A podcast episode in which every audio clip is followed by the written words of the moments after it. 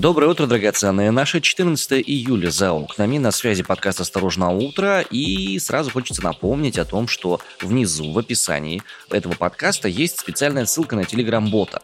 В Телеграм-бот вы можете заливать свои аудио-вопросы, свои текстовые комментарии, которые мы в обязательном порядке рассмотрим и послушаем 28 июля на финальном выпуске этого сезона подкаста «Осторожно, утро». Кто мы? Очень просто. Арина Тарасова из Красноярска. Привет, и Иван Притуляк из Омска. Наверняка будем признаваться в любви сну, нашим слушателям и, ну, новостям не точно, но кому-нибудь еще в любви или чему-нибудь точно признаемся. А вернемся к нашей основной повестке. И что интересного произошло за то время, пока вы отдыхали? Мы уже все прошерстили, все подсобрали, все категоризировали, рассортировали. Давайте же узнаем, что прошедшие сутки принесли в нашу с вами личную и общественную жизнь. Северная Корея официально признала ДНР как отдельное государство. Об этом заявил глава Денис Пушилин. В ДНР не раскрывают подробности о том месте, где именно будет происходить расстрел осужденных на смертную казнь наемников. В то же время Киевский апелляционный суд рассматривает жалобу на пожизненный приговор российскому военному Вадиму Шишимарину. Новый друг-союзник у Донецкой Народной Республики – Северная Корея. Признали вчера независимость ДНР, об этом сообщил глава республики Денис Пушилин. Э, двустороннее партнерство ДНР и КНДР увеличит географию торговли для предприятий наших государств. Уверен, что нас ждет активное и плодотворное сотрудничество. Об этом, собственно, добавил сам Пушилин. Мне вот интересно, с учетом того, что планируется присоединение ДНР с ЛНР к Российской Федерации, о каких плодотворных сотрудничествах может идти речь, не знаю. А планируется оно, кстати, или нет? Слушай, ну у меня такое ощущение, что пока что не планируется, потому что это просто делать как-то немного невыгодно, потому что элементарно такой вот пример есть на территории ДНР, например, смертная казнь, а в России мораторий на нее снимать, если, то, ну, может быть, странная реакция общества, вернее, не странная, а разумная, но не та, которую ожидают власти. Это первый момент. Второй момент – это то, что Например, Донецкая Народная Республика действительно какие-то международные связи пытается выстраивать и так далее. Вот. Ну, это, конечно, сложно назвать какой-то геополитикой, но в любом случае есть некоторые вот моменты, которые говорят нам о том, что пока что ДНР и ЛНР в состав России включены не будут. Говорят лишь о референдумах на украинских территориях некоторых. Например, на территории Херсонской области. В сентябре планируется там разнообразные телодвижения, насколько я помню. Мы вернемся к вопросам ДНР и ЛНР. Северная Корея и ДНР уже договорились о дальнейших шагах по установлению дипломатических отношений. Об этом сказали ТАСС в представительстве республики в России. КНДР также признала независимость и ЛНР. Об этом сообщили уже в северокорейском посольстве. Напомню, что в конце февраля независимость э, республик признала Россия, в конце июня Сирия, э, и это вызвало соответствующую реакцию у Украины. Киев прекратил все политические и экономические контакты с КНДР из-за признания Донецкой и Луганской народных республик. Далее цитата из э, сообщения на сайте МИД Украины. В ответ на такой недружественный акт Украина заявляет о разрыве дипломатических отношений с Корейской Народно-Демократической Республикой. Политические и экономические контакты с КНДР не осуществляются из-за наложенных на эту страну международных санкций. Собственно, по данным РБК, признание суверенитета ДНР и ЛНР является одним из условий моментального прекращения спецоперации. Э, кроме России, суверенитет республик Донбасса признала Абхазия, которая является частично признанным государством, и Сирия, собственно. Украина разорвала дипломатические отношения с Сирией сразу после того, как та признала независимость Донецкой Народной Республики. Ну что ж, не будем далеко ходить. Вот, например, в ДНР сообщили, что смертная казнь будет предполагать расстрел. Об этом заявил глава республики Денис Пушилин. По его словам, иностранных наемников расстреляют, если их апелляции отклонит суд. В начале июня в Донецкой Народной Республике приговорили к смертной казни двух британцев и одного марокканца, которых признали виновными в участии в так называемой спецоперации на стороне Украины. Они подали апелляции на приговор. В свою очередь, исполнительная служба ДНР подготовила место для приведения в исполнение смертного приговора для иностранных наемников. Об этом также сообщил глава республики Денис Пушилин. А также ранее он заявил, что приговоры будут исполнены путем непубличного расстрела, поэтому место это не раскрывается. Просто вот, значит, сообщили, что его подготовили. Ни даты, ни, соответственно, локации никто не знает. Также, судя по всему, никто не знает, что происходит сейчас с апелляцией, есть ли она, но, судя по всему, если Денис Пушилин, значит, заявил о возможности отклонения судом этой апелляции, вероятно, она есть, но новостей о ней не сказать, что много, если вообще они есть. В общем, ситуация сюр достаточно непрозрачная. Ну и, в свою очередь, скажем, а, по другую сторону границы, Киевский апелляционный суд начинает рассматривать апелляционную жалобу на пожизненный приговор российскому военному Вадиму Шишимарину. 23 мая Соломенский суд Киева признал его виновным в нарушении законов и обычаев войны, совмещенных с умышленным убийством. На процессе Шишимарин частично признал вину, но утверждал, что не хотел убивать. Адвокат Шишимарина Виктор Овсянников оспорил приговор, не отрицает факт убийства, но настаивает, что суд неверно квалифицировал планировал действия. На заседании он просил суд оправдать Шишеварина по статье о нарушении правил и обычаев войны. Пожизненный приговор считается слишком жесткой мерой, которая не должна применяться с учетом смягчающих обстоятельств, добровольной сдачи Шишеварина в плен и его признательных показаний. Мы много рассказывали о деле Шишеварина, собственно, когда оно рассматривалось в суде. Можно вернуться к этим выпускам, послушать их и узнать подробно о том, что произошло и как все это объясняли в суде адвокаты и чего просили прокуроры. Но вот, кстати, что касается прокуроров, они, э, в свою очередь, настаивали, что приговор должен остаться в силе. Дело запутанное на самом деле, запутанное но в том смысле, как все это трактуют разные стороны суда, как объясняют поступок Шишимарина его адвокаты, как э, трактуют случившиеся прокуроры и так далее. В общем, много разных нюансов, но заседание по делу Шишимарина по его апелляционной жалобе закрыли 13 июля, следующее назначили на 25 число, видимо, на нем уже будет как-то известен результат этой апелляционной жалобы. Ну вот как-то так. Исторические дни у нас идут, и позавчера, и вчера много писали о курсе доллара. Позавчера курсы доллара и евро сравнялись впервые с 2002 года, а вчера курс доллара поднялся выше евро, также впервые с декабря 2002 года. Падение евро связано с публикацией данных об инфляции в США. В июне она превысила 9% в годовом выражении. Это рекордный показатель с 1981 года. Аналитики считают, что рост инфляции заставит Федеральную резервную систему США США повысить ключевую ставку, чтобы замедлить рост цен. Также падение курса евро связывают, разумеется, с растущими ценами на евро и с теми санкциями, с которыми сейчас сталкивается весь мир, в частности, стран Европы тему бумаги, я думаю, мы можем продолжить. Жалкие зеленые бумажки мы сменим на жалкие белые бумажки. Деньги – это вода. Это пыль, это прах, это ничто, не надо бояться ничто. Чем больше ты всматриваешься в ничто, тем больше ничто всматривается в тебя. Забросаем мы вас исковерканными цитатами. Ну а что, постмодерн, что вы хотели?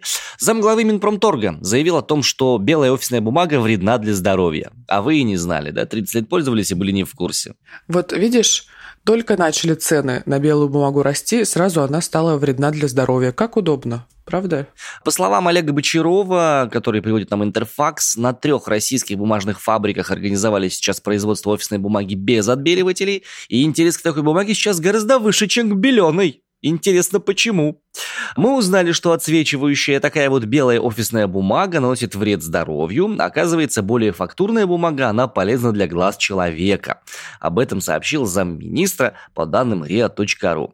Он добавил, что себестоимость фактурной бумаги падает постепенно.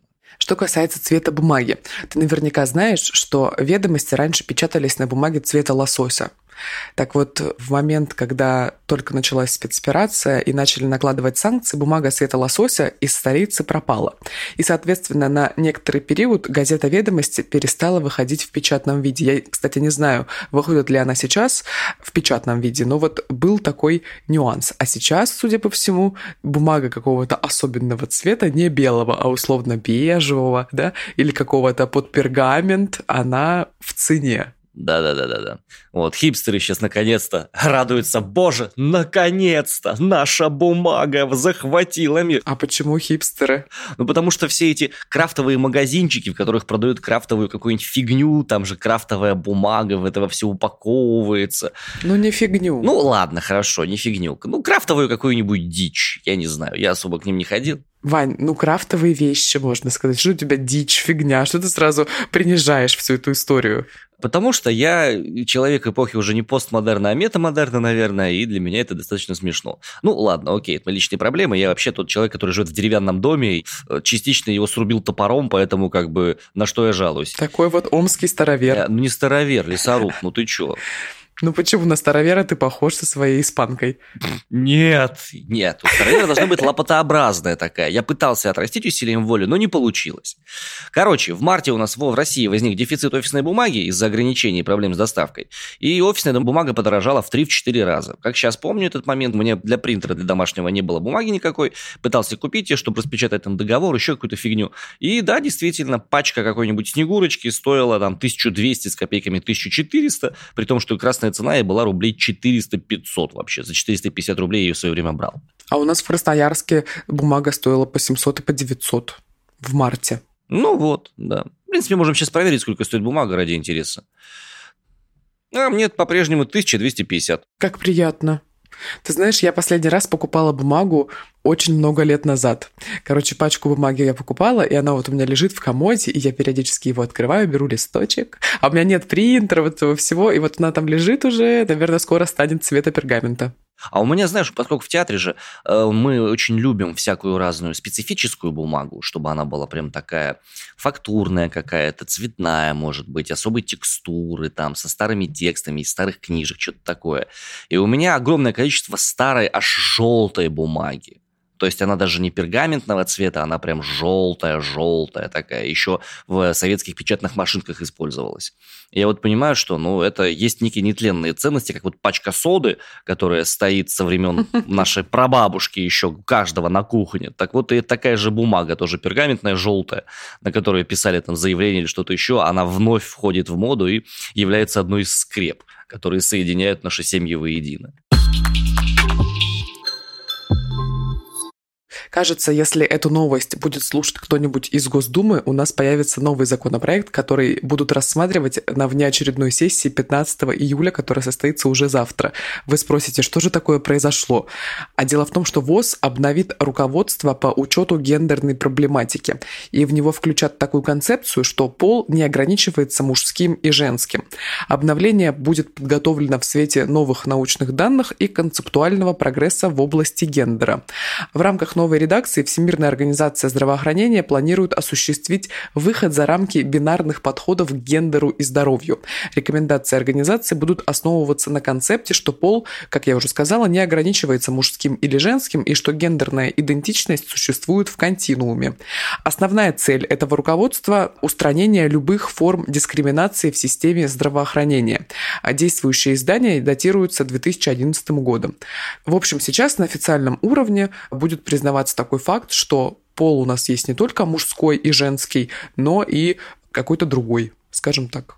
Ну, вот здесь у меня есть некие внутренние непонимания данной позиции. Не скажу, что являюсь ярым противником, но как будто бы интеллектуально до сих пор не постигаю, каким образом мы биологический пол и социальный гендер решаем смешивать в одном блендере и распределять по большому-большому континууму. Наверное, стоит что-то почитать по этому поводу. Но вот субъективно у меня, опять же, по моей притулецкой позиции, как вот XXXY, и, собственно, и хватит, наверное. Иначе как будет дальше биологическое развитие жизни происходить? Но, опять же, да, я уже, наверное, тут перед всеми заизвинялся, насколько это можно. Мне немножко стыдновато за свою позицию, но самоидентификация – это одна штука, тут круто, тут все понятно, ну а биология – это другая штука. Я думаю, ты смешиваешь две вещи. Наверное, наверное, да. Нужно разобраться поглубже в этом во всем. Но как бы вот э, Тут уж мы про медицинские вещи говорим, про медицинское обслуживание. Тут тоже хочется понять, насколько эти вещи связаны с биологическими. Потому что для меня медицина всегда была наукой максимально циничной, заземленной и очень и очень конкретной. А тут, видишь, организация здравоохранения предприняла специальные такие нюансы. Нет, ну вообще ты прав, что гендер в сущности это социальный пол, то есть э, как человек ощущает себя и как он хочет преподносить себя в обществе. Вот у нас есть, например, бигендер, транссексуал, демигендер, цисгендер, третий пол, трансгендер или гендер-квир, гендер-флюид, андрогин, пангендер и так далее. Ну вот это вот основные, которые выделяют прям, наверное, самые какие какие-то крупные, да. Вот, ну, как-то так. Ну ладно, окей. Ну вот что касается бигендера, GQ это объясняет, как меня носит между двумя гендерами. Сегодня я андрогин, который гуляет в платье, завтра я маскулин, который идет с мужиками играть в футбол и так далее. Ну, в общем, это как бисексуал, только бигендер. Я так понимаю. Так, кстати, по поводу мужиков. Значит, смотрите, мужики, АвтоВАЗ возобновил производство внедорожника Нива Legend. Сексист. Что? Где? Сексист. Кто? Почему только мужики? Вдруг я тоже на Ниве хочу покататься? А ты хочешь? Ну, не очень, но в любом случае. Мадмозель, вы сначала сформулируйте свое желание, а потом уже начинайте в сексизме обвинять. Короче, Niva Legend выпускают ее заново. Первая станет версия Classic 22, разработанная с целью обеспечить максимально возможную локализацию автомобиля, исключив влияние дефицита импортируемых компонентов, об этом сказано в заявлении компании. Подозреваю, что это означает, что из нее удалят всю электронику, которая была, и мы вернемся к старой доброй лупоглазой Ниве, которую можно было завести ломом, э, которую можно было в карбюратор плюнуть и он начинал работать, или просто выдохнуть в бензобак, и она ехала. И единственная машина российская, советская, которую очень сильно похвалил Джереми Кларксон из э, Топ Гира, сказав, что это самый офигенный вообще внедорожник, который был изобретен на советском пространстве, до сих пор пользуется им в Швейцарии, в горных районах Европы и так далее, и так далее, и так далее. Одна из первых экспортируемых машин была. К концу лета ожидают, что АвтоВАЗ будет производить три модели Niva Legend, Niva Travel и Lada Granta Classic 2020 22. В связи с импортозамещением возникли большие сложности с компонентами, которые обеспечивали безопасность в автомобилях, с компонентами, которые обеспечивали безопасность выхлопа в автомобилях. И не везде они будут, не везде будут компьютеры. Вообще, скорее всего, компьютеров вообще уже нигде не будет, потому что чипы производили все за рубежом. Ну, классические модели. Возвращаемся к нетленке. Еще одна скрепа наряду с содой, желтой бумагой вот появилась у нас в жизни Niva Legend. Вот ты сказала, хочу ли я покататься на Ниве. Вот на ней, возможно, нет, но на Волге я бы прокатилась, причем даже за рулем. Вчера буквально я видела очень красивую ретро-Волгу, такого, знаешь, фиалкового цвета, Красота. О, да, да, да, да. И буквально вчера тоже видел. Слушай, может, это мы одну и ту же Волгу видели? Вероятно. У меня она была цвета мокрый асфальт. У нее была заниженная резина. Я прям вот на дороге мимо нее, мимо такой катился. У нее были офигенные стеклопакеты с автоподъемниками, вот со всеми этими делами. Хорошая стереосистема. И движок был от Тойоты, а не от Волги. А все остальное было от Волги. Широкий, значит, это задний диван. А как ты понял, что движок от Тойоты. А я спросил у водителя. Я же человек простой, я вижу что-то интересное. Стучусь в окошко, спрашиваю, слышь, движок-то откуда? На слух-то я понимаю, что он не совсем волговский. У Волги он более раскатистый, более такой басовитый. Урчит. А то там он немножко такой баритонами такими вот был. И быстрыми-быстрыми очень такими было. Слышно, что очень быстро работает. Ну, короче, удовольствие я получил эстетическое, это прекрасно. Прикольно, что есть все-таки вещи, за которыми, если ухаживать, они хорошо себя чувствуют, хорошо выглядят. Жалко, что мы не на Кубе. На Кубе там воздух такой, что вообще весь совет советский автопром хорошо себя чувствует. А вот у нас не так. Да ничего, скоро у нас тоже будет вон автопарк весь советский. Москвич, Волга. Нива, опять же, да? Нива, ну, да. Божественно, божественно. Ну, пожалуйста, выбирай, что нравится. Мне нравится велосипед.